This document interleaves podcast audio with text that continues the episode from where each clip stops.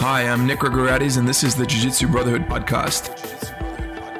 The show for grapplers and martial artists that want to evolve both on and off the mat.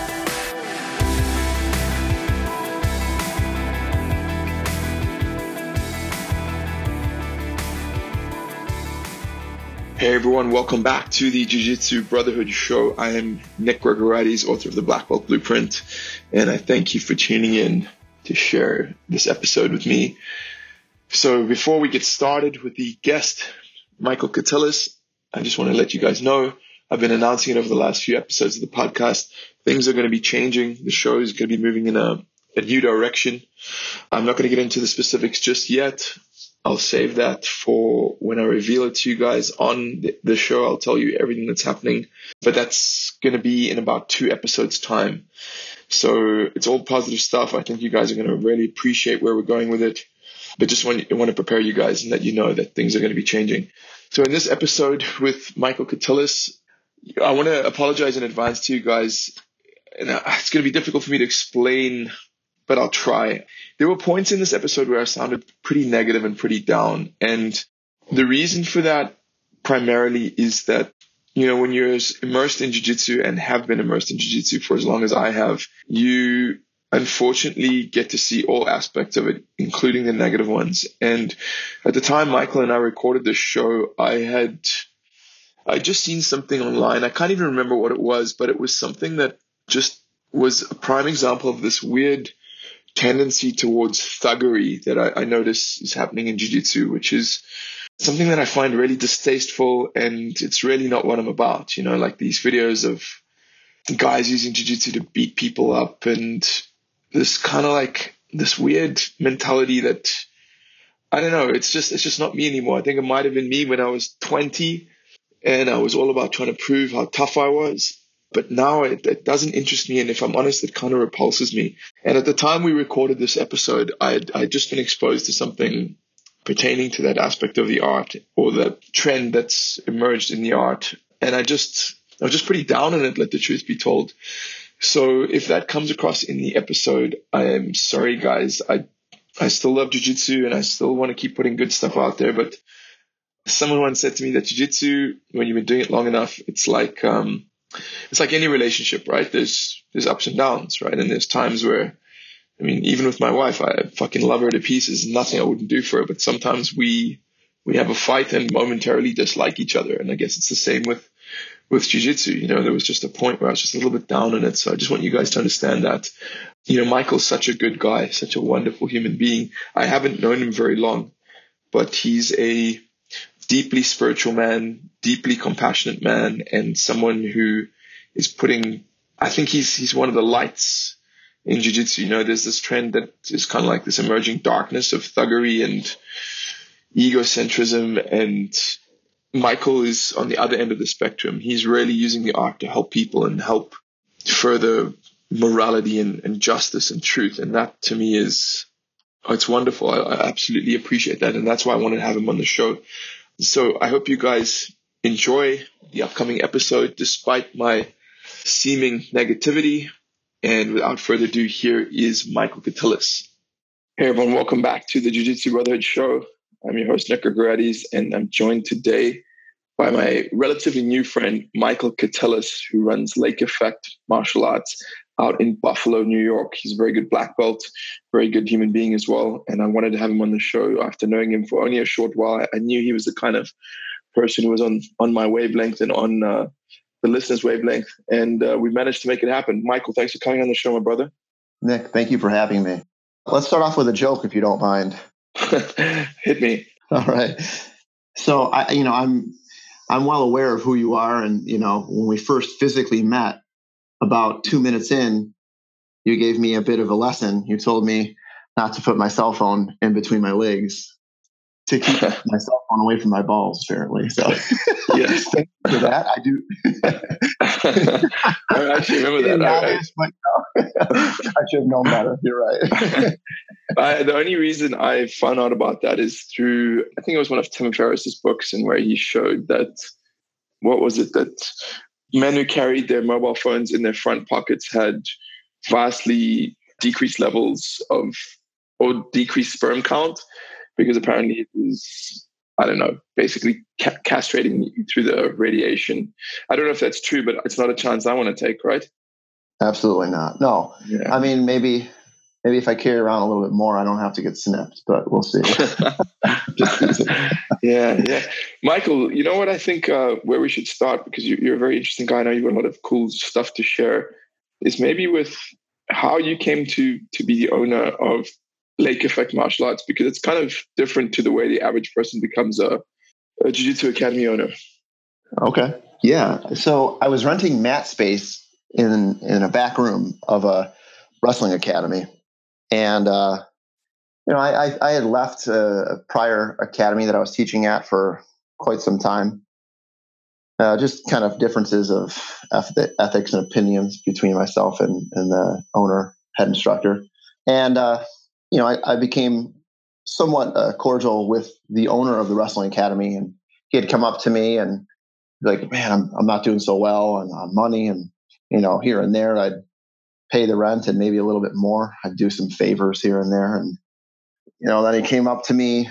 I guess like, gosh, trying to just do the math here. Maybe like seven months later, and he he had said, you know, just as blunt as possible. What do you think about taking over the lease? And it really, you know, struck me by surprise. I I did not have those sort of intentions, but at the time I was building students quite well, and I didn't want to give up on them, and I didn't want to give up on my pursuit to kind of eventually head my own academy, and so ended up working out perfectly. I mean, you're and, and the thing is, it's not just like. Uh, you you fell into this position of of having your own dedicated academy space, and that and that it's it's a low grade space. It's a it's a legit academy. It's, I mean, the place has got a steam room in it, which blew my mind when I first arrived there. And we, we trained a little bit, and you're like, "Oh, let's hit the steam room." And I was like, "Damn, man, your academy's got a steam room in it. That's pretty cool." And it's it's a big area, and it's got a dedicated conditioning component, and it's not just like someone gave you a little few hundred square foot room and said, "Hey, you want to take this over?" They basically you took over a, a big, a big space, dude. It's very impressive. Thank you. Yeah, it's I think it's about sixty three hundred square feet in totality, which is a lot. Yeah, we're, yeah. we're very fortunate, very blessed, and obviously it's not just me. You know, as part of the academy. Like, gosh, there's so many amazing coaches here that kind of came together and really said, "Guys, this is this is a fantastic opportunity. Let's seize the day." You know. Yeah, it's funny. I, have been to a couple of places in upstate New York, and uh, my experiences at both of those places have led me to the perspective that there's something about that part of the United States in particular whereby you guys take martial arts and jujitsu pretty seriously. It seems to be it's taken more seriously than any other places. Do, do you know what I'm talking about? Sure. Yeah, cold weather builds character, right? That's kind of one of our mottos over here. Like, yeah, yeah. yeah, I just thought it was kind of interesting to me because you were saying how there's all these kind of rivalries, and you were saying to me if you if you roll with the guys before the seminar, you're likely to get a bigger turnout, and all these little things that led me to believe like, wow, these guys take this really really seriously. I, it just it blew my mind. I was like, I'd expect that in Rio or San Diego or LA or something like that, but out in Buffalo, New York, which is a I don't want to say it's the middle of nowhere, but it's quite an isolated not isolated, but it, it's a smaller part of the United States or an older part of the United States. And it just, I found it very fascinating. There's this very sort of, I didn't get the vibe from you, but I, I got a general kind of tough guy vibe, like as opposed to these dudes are just doing it for sport and for fun. If that makes sense.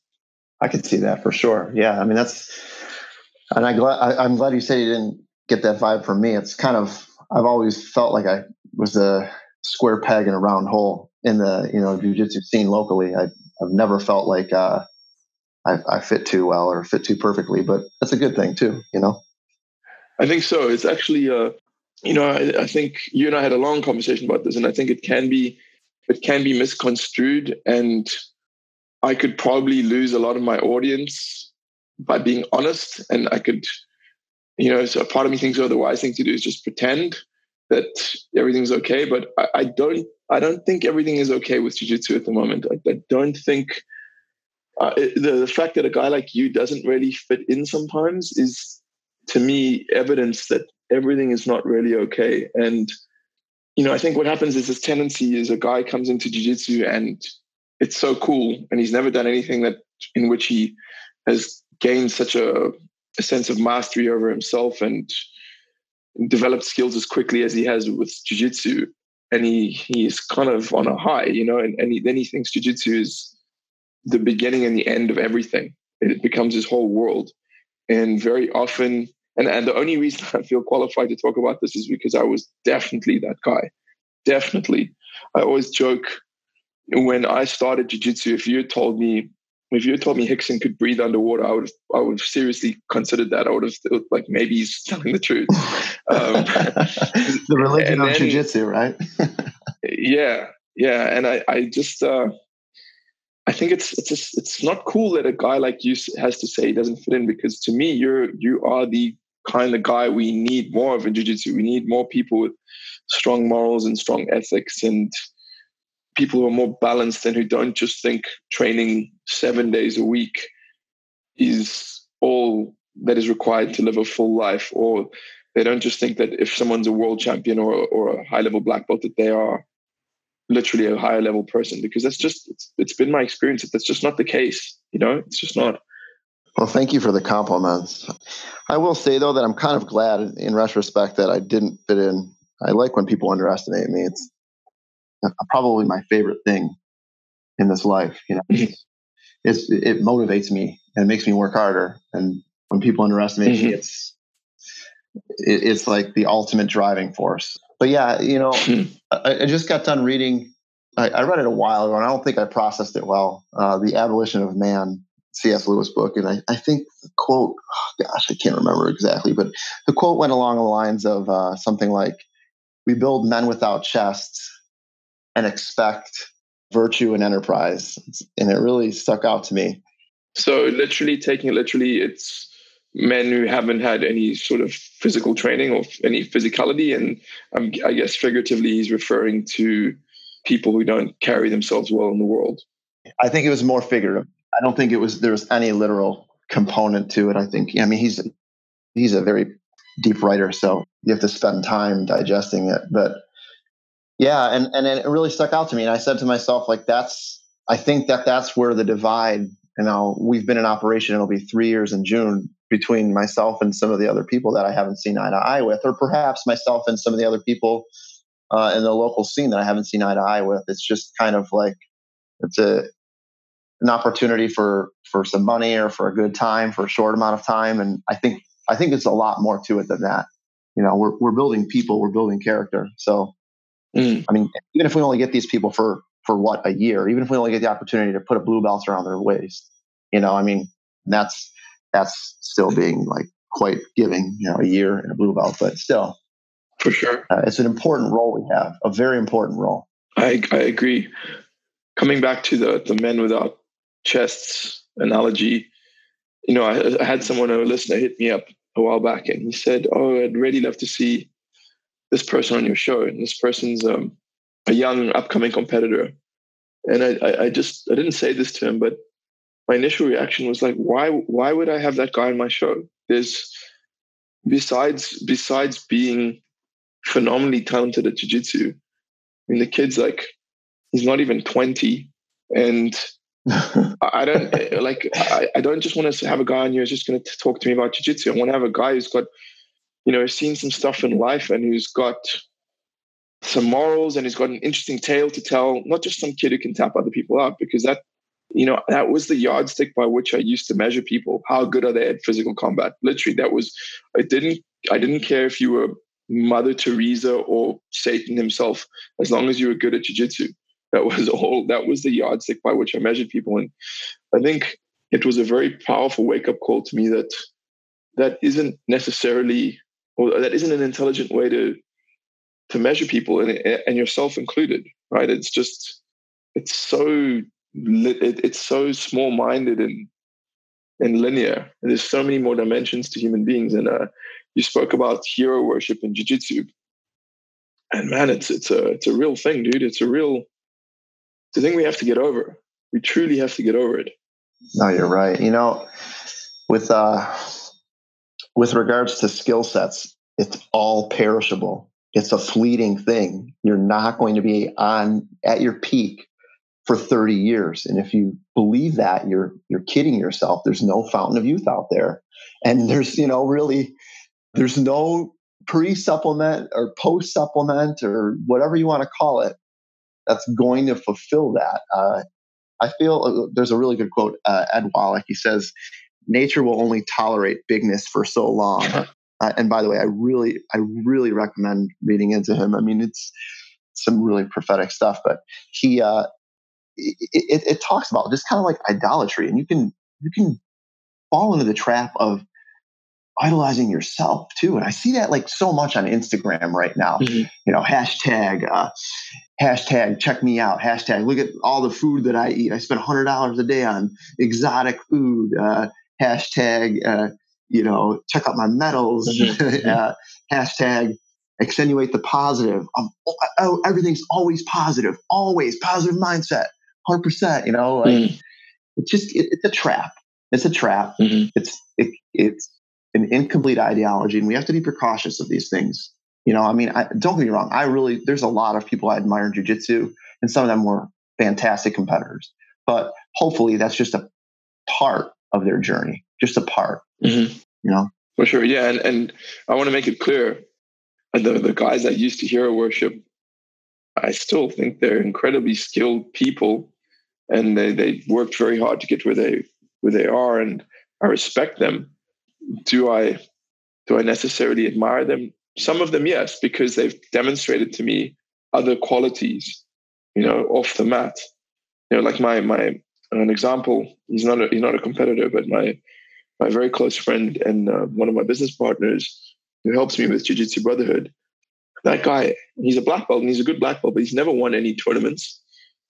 But do I trust him completely? Because I've seen that the guy has got morals and he's a family man and he does everything to 100% of his ability and he doesn't cheat on his wife and he's you know he's just a good upstanding well-rounded balanced human being. And to me that means way more than oh he tapped three dudes out in a row on some competition. You know what i mean? Like it just it's not even comparable.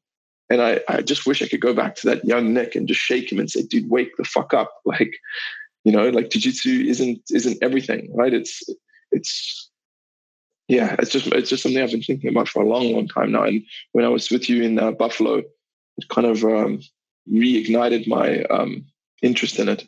Yeah the jiu-jitsu lotharios they need to go. If we want to see growth you know more participation with women in jiu-jitsu that needs to end. And not not tomorrow or not today but yesterday. It's i think that that's one of the biggest issues that we have and you know all these petitions for you know equality and uh, prize money for tournaments. That's i can see why people believe that that would make a difference but i think that the bigger difference would be men being men. Yeah which is it's a tough one. It's a tough one dude. I mean i remember when i was before i got married and i was traveling the world teaching jiu-jitsu and you know you're a guy who rolls up to a new place and you've got some some sort of skill or some sort of name and you know if there's an attractive single woman in the class like i might take right, my chances right. you know like it, it just so i i don't and but having said that looking back i did some pretty pretty douchebag type things uh, especially as, as a when i wore a younger man's shoes and uh sure as fuck not proud of it now looking back and uh, I think that anyone listening who's who finds themselves in the same position, you might want to, even though it's pretty easy, and that's pretty pretty much every guy's dream to just have like, you know, chicks in different cities all over the world and stuff. Like, ultimately, I think it ends up costing you more in certain ways. You're absolutely right. It costs a piece of, piece of your own heart too. Yeah. You're just not aware of it. Now you're damaged goods for when you finally meet the right person.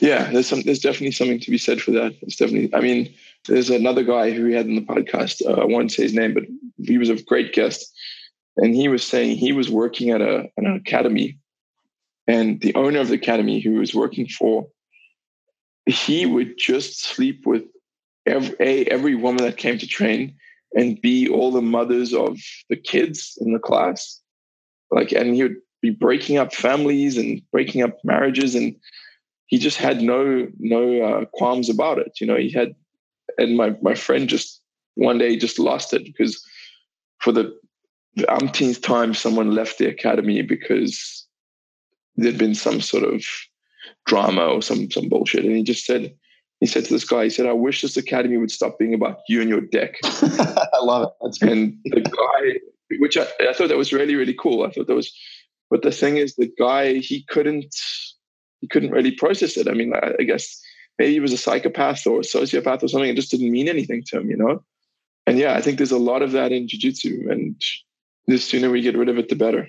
Yeah, there's too much of it. I, I, mean, there's there's room for error, but there's you know also room for growth. When people are young, and I don't, I should be clear too. I started jujitsu at 25. I'll be 39 next month.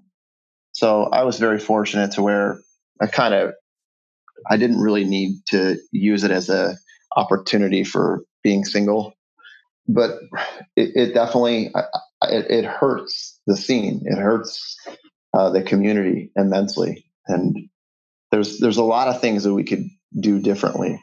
So let's talk about which has been a big theme in the show for a while. But uh, people seem to be really interested in this right now, uh, and I and I understand why.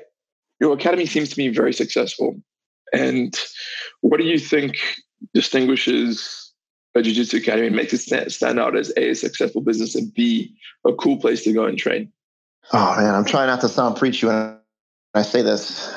So I think we're in the business of improving people, and you know we're not in the business of, of podium pictures and measuring contests. We're to improve what we can in a short amount of time that we have with people in three key areas mind, body, and soul. And we're, we're leaving one of those parts out. We just are, and we, we're not fully aware of it. You know, I think for us, something I always emphasize with the coaches is be relatable, be welcoming. I talk to them about our vision. We don't compromise on that vision. You have to love what you do. Mm-hmm. You can't act, you can't walk into an academy like, man, I don't want to be here today because, you know, like for example, today is Dingus Day. I'm half Polish. It's a big deal for the Polish community in Buffalo. I'm going to be teaching today. Mm-hmm. I, there's no qualms about that. I, I'm happy to be here. You know, remembering that love is not just tolerating others. Love can make demands, and love is a test. And I mean, you you can love your students too. It's it's a totally okay thing to do. Uh, we kind of also have this thing of this is funny. This is like the first real conversation I've had about jujitsu in a long time. So I'm trying to be as, as truthful as possible. Yeah, go for it. We don't hire or even offer coaching opportunities to those that we don't see uh, or we don't share the greater good or the same vision. It's just not going to happen. And it's it's weird because there's going to be people that are more accomplished, probably than even me. You know, uh, in terms of competition credentials or in terms of like how many people they may be able to bring in. But if you're not in line with us, it's just, it's not part of the vision. And, and I think that right now, there's so many people that see the vision. And to be clear, we're just a jiu-jitsu academy that offers one boxing class a week right now. And, and we're hanging in there with all the top academies in the area. Uh, I think that student wise, we might have surpassed the, uh, you know, the other top just jiu-jitsu academy in the area. So that's, that's a big in, in less than three years, it's a big feather in our cap, you know? And you feel that's directly because you've, you've addressed the three different components spiritual, mental, and physical, as opposed to just two or even one of those three? I think it's part of it. I think the other part is that character is our brand. I don't even know if you know this. I didn't know this until like two weeks ago. Uh, I just learned the word character, mm-hmm. in Greek. It means brand. It's fascinating, right? You know, but uh, I didn't. I didn't know that. That is fascinating. That is cool. And it really means a lot. Like it's hard. It's hard to downplay if someone is just making an awesome media push for your academy. You know, like oh, watch me go compete. Watch me do this. Watch me do that. It's hard to downplay it, but you have to be. You have to think long term too. You know, with these people. And, and what is the long term? Is the long term just they have their own growth potential or their own growth desires, and, and that's fine too. And, and they can coexist, but you have to be you have to be careful with that. You can't run. And I and I ran with that accidentally too. To be clear, I, mean, I make mistakes. I learn from them, and and admitting that I've made mistakes seems to be quite human. And I'll tell you, I've been to a lot of academies where you know, the hierarchy and the hero worship. I don't see any of that. I, and I've been to, so I've probably been to every academy I've ever wanted to, you know, in, in the United States. Mm-hmm. Yeah, that's that's interesting. That's very very interesting.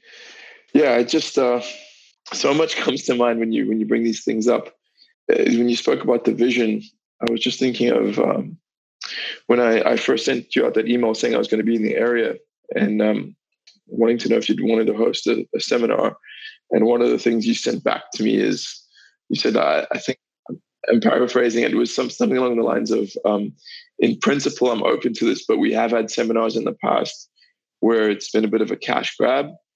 And I, and I totally got it. I was like, yeah, I, I because you see that a lot, a lot in jiu-jitsu where it's, to me, that's that's where I became most jaded. Is when I started jujitsu, I, I I really wanted it to be about something more about the spiritual path and this like rite of passage in this road to to masculinity. And then it very quickly became clear to me that there are a lot of people in the sport who, or in the art, who a are not ethical and moral and B are just in it for the money. Literally, they just want to arrive in the United States and make some money, open an academy and make some cash and like milk the gringo as much as they can. You know, and not all of them, obviously. I'm like, again, I'm not. That's a it's quite a sweeping statement, and I'm, I really don't mean that about all jiu-jitsu instructors, but there is a lot of that, and you know, I, I get it. People got to make a living. I so I sell jiu-jitsu related programs, and I, I I monetize what I do in jiu-jitsu. I get that, but it's just I just wish it was done with a little bit more I don't know, just honor and integrity, I guess is the best way to put it.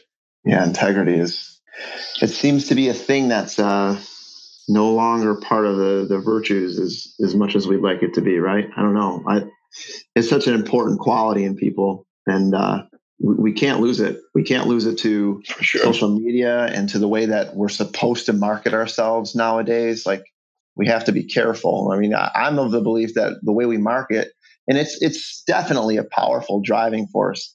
It has to have integrity. You know, mm-hmm. like I always feel like if I see somebody that's always again just like believe in yourself.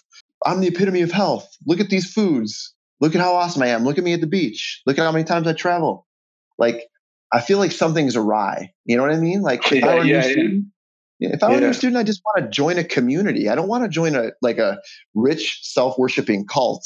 And uh, I, am sorry to use that, but I, I, use that too because you sent me that link that talking about uh, is jujitsu a cult, and and I, I have sometimes wondered myself like, what am I in right now?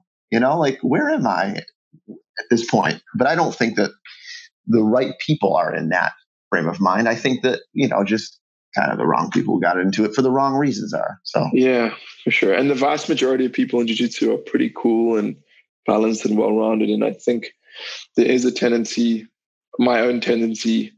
Look, if you've been in any career for long enough, you do get a little bit jaded. And there's no doubt about it. I'm a little bit jaded. But at the same time, I still see the beauty of jiu-jitsu and I still meet these amazing people. Like I met when I was on that seminar tour and I met I met you and I met like three or four other really cool guys, you know, really cool, great people. And I think that that is the the, the benefits and the positives of jiu-jitsu far outweigh all these negatives we've been discussing. And it's just important that sometimes they are brought to light just so that we can help keep it keep it pure, right? Or keep it or help keep it improving and we don't want to sweep this stuff under the rug, right?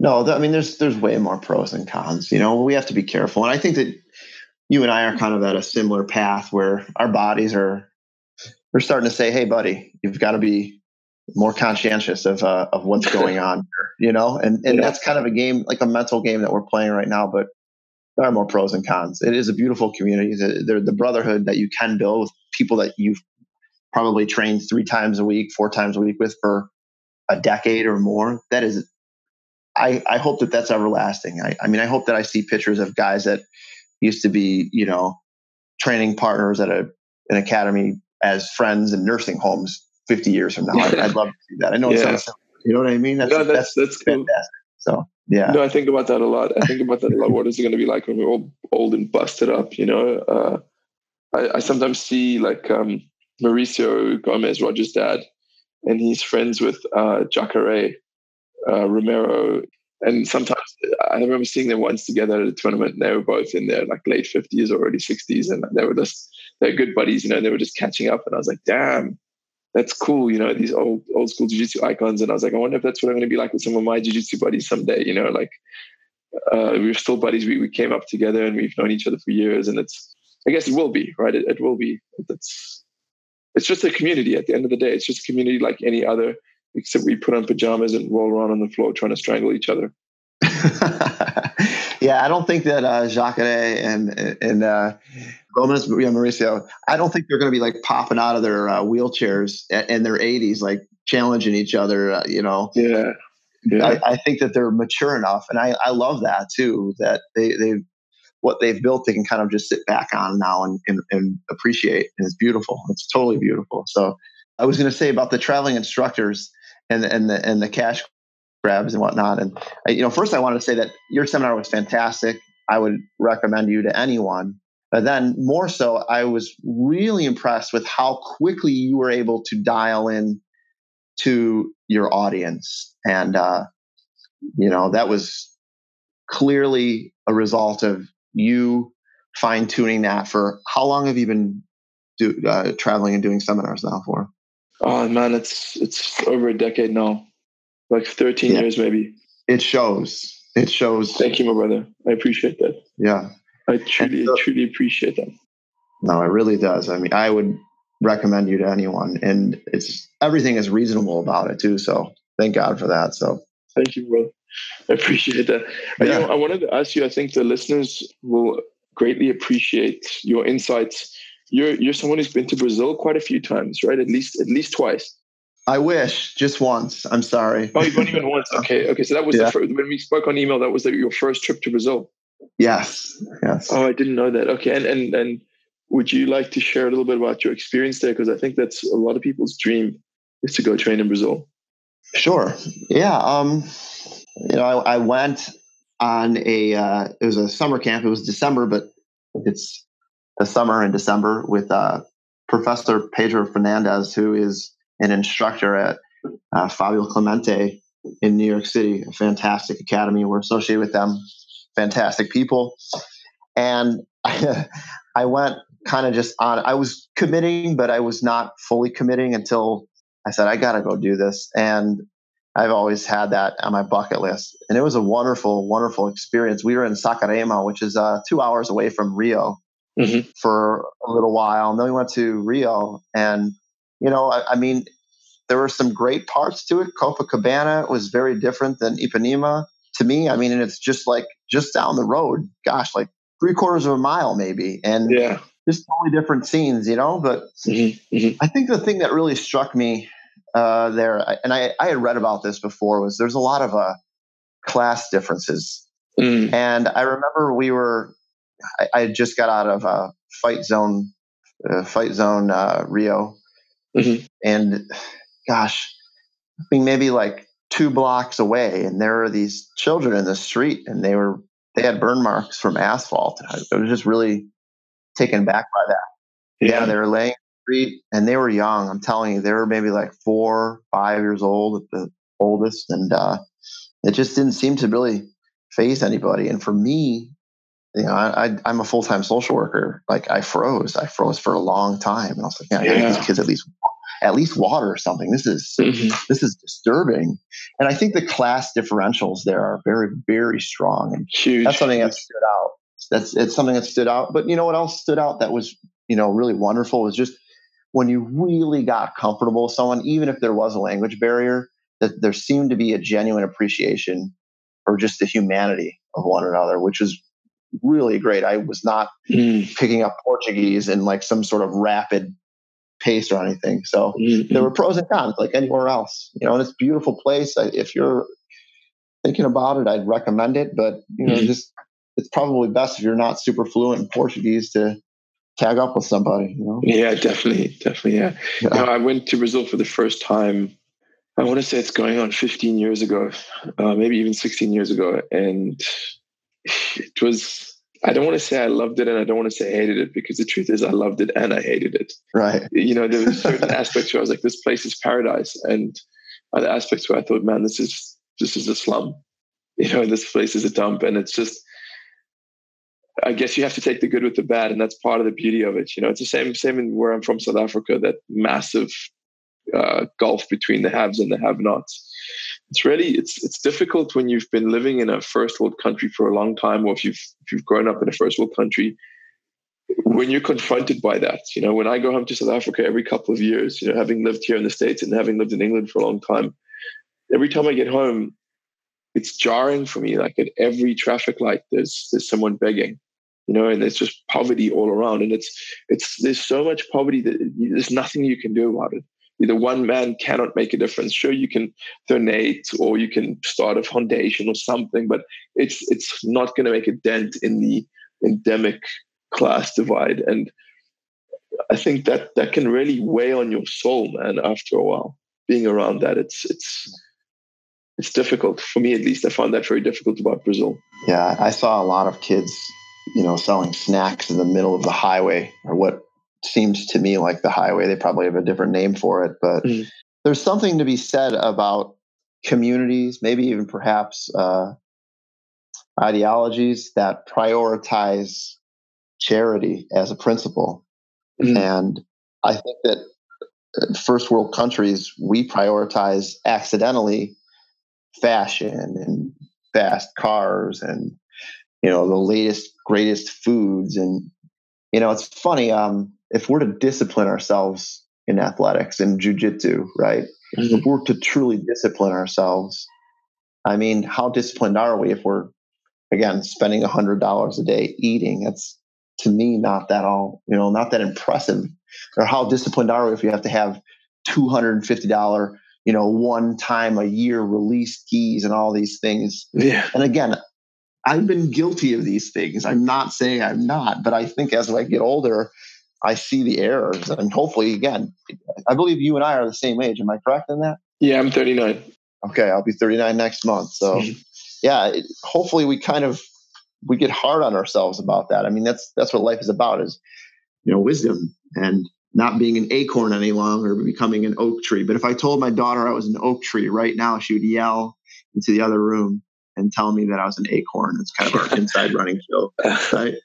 Yeah. That's cool. No, I, so last question I'll ask you um, today, and I'm sure we'll have you back on the show, Michael. Is it's very obvious. It's obvious if you've spent time around you, and it's probably reasonably obvious if you're listening to the show that, that you're a man of faith. In particular, you're you're a Catholic and a Christian, and I'd be very interested to know how that faith is played a role in your jiu-jitsu journey, or maybe even how your jiu-jitsu journey has played a role in your in your faith. Yeah, so I'm gonna have to do a Dyngus Day shout out again to uh, Pope John Paul II, who is now a saint. Man is more valuable for what he is than what he has. I mean, that's a powerful statement, a very powerful statement. Yes. If you're a Netflix junkie, I know there's a lot of you out there. Check out his documentary. It's not even very, you know, like religious based. It's just about how he, through prayer and you know a lot of meditation, man managed to challenge and in a way uh, not single-handedly but challenge communism. I think that is we're going to be learning about that for for centuries you know? Um, for me it's like i don't know it's, it's entirely logical to want to look beyond the belts that's a logical thing right? I mean, get to black belt you're like okay what's next? I mean the art's still relatively new and we're finally seeing it for the first time uh, like finally seeing for the first time like large quantities of practitioners make seemingly lifelong commitments to the art. It's like both beautiful and dangerous. Beautiful in that it can truly help you transcend the younger version of you, but dangerous because, like, one, a saturated market means maybe a more cutthroat business approach, and, and two, because people can really get lost in the journey. Let's say on the path of beauty, though, I guess. And, you know, what jujitsu, in my opinion, it can do is discipline you in areas that you previously lacked discipline in routine is a form of self discipline, but like what happens when you can't transfer that routine beyond the short term focus of like the self? You know, in my humble opinion, it's it's time to seek God. You know, like I, I, the, uh, I, I don't want to joke and sing the song because I'll probably lose listeners. But say you want to revolution, you say you want a revolution, the Beatles, right? You know, yeah. Uh, let's say it's it's the natural evolution. That's the way I look at it. It's the natural evolution. We, and that's kind of why I was messing with you a little bit in our Yeah. conversation. Yeah, I remember. I remember. Yeah. Michael, man, it's it's been a great pleasure chatting to you, and uh, it's very cool for me to meet people such as yourself who, yeah, you're just a, just an upstanding man, and an upstanding man with great jiu-jitsu, which doesn't always doesn't always go hand in hand. And as I said earlier in the show, it's great that there's people like you out there. If you are in the upstate New York area, traveling or moving there, and you're looking for a place to train, I cannot recommend Michael's Academy enough. It's Lake Effect Martial Arts, and I'll put a link in the show notes on the site. Anyone you want to give a shout out to, or anywhere you could um, suggest the listeners go if they want to hear more about you or find out more about you besides your site? Oh man, I guess I'm not that interested in myself, but check out yeah our, our, we have a Facebook page, Lake Effect Martial Arts. We have an Instagram page. We have our website, lakeeffectbjj.com. It's being redone, but uh, yeah, please visit us. We love visitors. We're very hospitable. We're not the kind of place that uh, you know we're just going to size you up as are you tough? Okay, thank you. now get out of here. That's not our, like our mode. And Buffalo is a, a wonderful place to visit. It's a wonderful place to visit, especially in the summertime. I, I think I'd put our city up against any major metropolitan city, especially during the summertime, in terms of things to do and things to experience and scenic areas. I, I guess if you wouldn't mind, Nick, if I could just kind of give a few thanks to some of my old professors and you know, Sure. Yeah, of course, man. A couple takeaways from each professor that I've ever had. Uh, Michael Dauenhauer is one of my former professors. He taught me that business is a hell of a lot tougher than I thought. And he also taught me to not be all over the damn place when it comes to exploring techniques. And I'm grateful for that. Mhm. Uh, Professor Arcades taught me that being a married man means being devoted to your wife despite what opportunities may arise and how hard the, boy, the boys club can kind of like steer you in a different direction, right? Uh-huh. Yeah, Professor uh, Jeff Jocelyn has taught me that celebrity can be grounded in their approach and that charity is part of the martial arts family. Professor Jacare Cavalcante has taught me that prayer on the mats is part of the martial arts family. And he's taught me that being empathetic for uh, those who overdo it is another element of being a strong teacher. I remember uh, back, I think 2010, I went to their first PANS camp, or not their first, but like a PANS camp, and people were just doing three or four a days. And he was adding uh, yoga. And people were mad like no i'm here to train. And he's like yeah i'm here to take care of you. And i thought that was awesome i thought that was That's so great. awesome. That is awesome. yeah Yeah. and then professor fabio clemente he's taught me just basically through modeling you know really that he's teaching me that fatherhood is the most desirable job out there but it's probably one of the most difficult too and he teaches me not to shy away from my children when things in jiu-jitsu can be too challenging so thank you all all of you for really teaching me i wouldn't be here today Yeah, they, they, they clearly did a good job as well, my man. Clearly. Thank you, Nick. Thank you. I appreciate that. Michael, my brother, blessings on you. Thank you for your time. Thank you for the opportunity. I really appreciate it. I'm sure you guys could glean from that just what a, a good human being Michael is. I really appreciated at the end how he, he thanked everyone who helped him on his jiu-jitsu journey. And I think that's truly the sign of, of an actualized person is to realize that they didn't do it all on their own, you know, and to, to give credit and, uh, and let others shine. I think that's so important. It's kind of rare in, in jiu-jitsu because you know, even though jiu-jitsu is such a strange paradox, even though there is this amazing sense of community, especially for competitors, there's, it's a very selfish endeavor. You have to be, you have to be selfish and self-absorbed. There's just no doubt about it. In fact, any, for any elite athlete, you have to be, you have to focus on yourself and your nutrition and your training and your mentality. And it's a very internal, internally focused thing. And, uh, you know, I, I understand that there was a point where I was an extraordinarily selfish young man. And I think that's what allowed me to get good at jiu-jitsu very quickly, but it also stunted my growth and development as a human being in many ways. And it's, it's just cool to see that Michael, he hasn't fallen into that trap. You know, it's for him, it's still about helping others and, and making the world and his community a better place. And I thoroughly appreciate and respect that. Michael is, as I'm sure you guys picked up, he's, he's quite a, a diligent, I guess is the word, a diligent Catholic, uh, or a faithful Catholic, which I'm, I'm not a follower of Catholicism. It's not something I believe in or particularly support, but uh, I watched a phenomenal movie two years ago, which I, after I found out that Michael was Catholic, I basically bugged him until he watched the movie himself. It's called Silence and it's directed by Martin Scorsese. It's, it's, uh, I would say without reservation that it's one of the most profoundly moving films that I've ever seen. I mean, I'm not going to spoil it for you guys, but it's it's about the Portuguese Jesuit priests in, if I'm not mistaken, the 1600s or might have been 1700s, who go to Japan to evangelize Catholicism and Christianity in Japan. And man, it is just such a deeply, deeply powerful and moving film. If you're at all interested in Japan, which as a martial artist you should be, or spirituality, I thoroughly recommend you watch that movie. That's Silence, directed by Martin Scorsese, starring Andrew Garfield. So I hope you guys check that out. And um, as I said at the beginning of the show, keep an ear open for the changes coming soon. I think this will be the second last episode in the current format.